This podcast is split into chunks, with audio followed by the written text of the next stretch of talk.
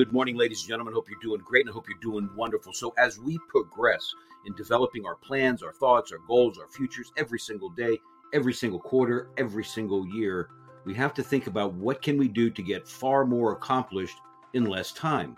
So, over the next series of recordings I'm going to be doing with you, going into this process here with you, we're going to be sharing some ideas, no particular order, except the one thing that is important that is going to help you achieve greatness and achieve more in your days. So take these thoughts, write them down every single day, review them, and we'll talk about them as we go here. Let's make it happen. Let's have a great day and let's listen on. So I want to share some tips and tricks to help you boost productivity and overcome procrastination. Let's get at it.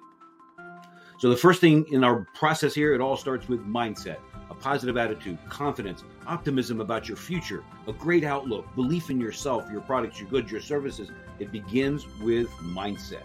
Point number one is accept the fact that there is simply not enough time to do everything that we want. That is why it's so important, ladies and gentlemen, to work on the most important things that are going to drive you forward in both your personal and professional life, that top 20%. Remember, if you're always focused on the important things, both in your business and personal life, you'll always be making the greatest contribution by using your time wisely. Point number two is always establish a relaxed state of mind. Listen, when we are overwhelmed and feeling like we just are getting nothing done, the goal here is to keep calm. Again, stay focused on what you have to do. Do you ever feel that there's a distraction around you or distractions around you? Listen, you got to ignore everything else. Keep in mind that too much additional stress can make the whole task that much more challenging. And remember, it is your mental state that is something that you can control. Have that inner peace. Point number three is don't let outside pressures get to you. They're going to happen. Understand what must be done and do it in a calm, relaxed, and yes, self assured manner. Have you ever asked yourself, Am I a perfectionist wanting everything to align perfectly? Goal here, guys, is stop trying to be a perfectionist and get it into action. Listen, it is easy to get caught up in the trap of trying to make something just a little bit better before we actually do anything with what we know. Avoid the trap now.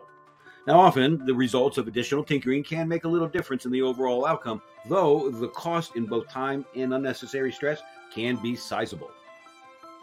Point number four is accept your productivity shortcomings as part of human nature.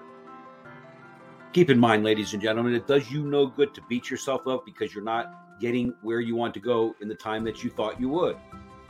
And listen, when you've been less than productive, you need to stop and simply refocus.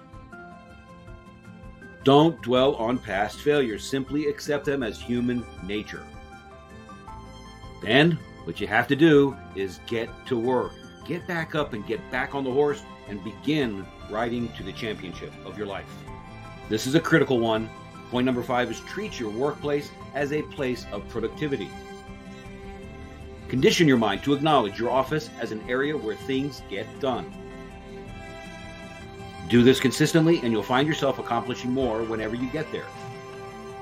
And a key point here, ladies and gentlemen, if you want to be less productive, find other spaces for your less productive activities, events, or actions. Always remember to keep your workspace reserved for high performance activities. So, as we wrap this recording up, your mission, should you decide to accept it, is, as I stated at the beginning of this recording, is to rewrite the points made today, rate yourself on a scale of 1 to 10, apply them, review them, rinse, and repeat them consistently. So I want to say thank you for your time. Now go out and make today and every day count. And please, as always, pay this forward to your family, your friends, your colleagues, and your clients. Thanks again for your time. Make it a great day. This is Mike.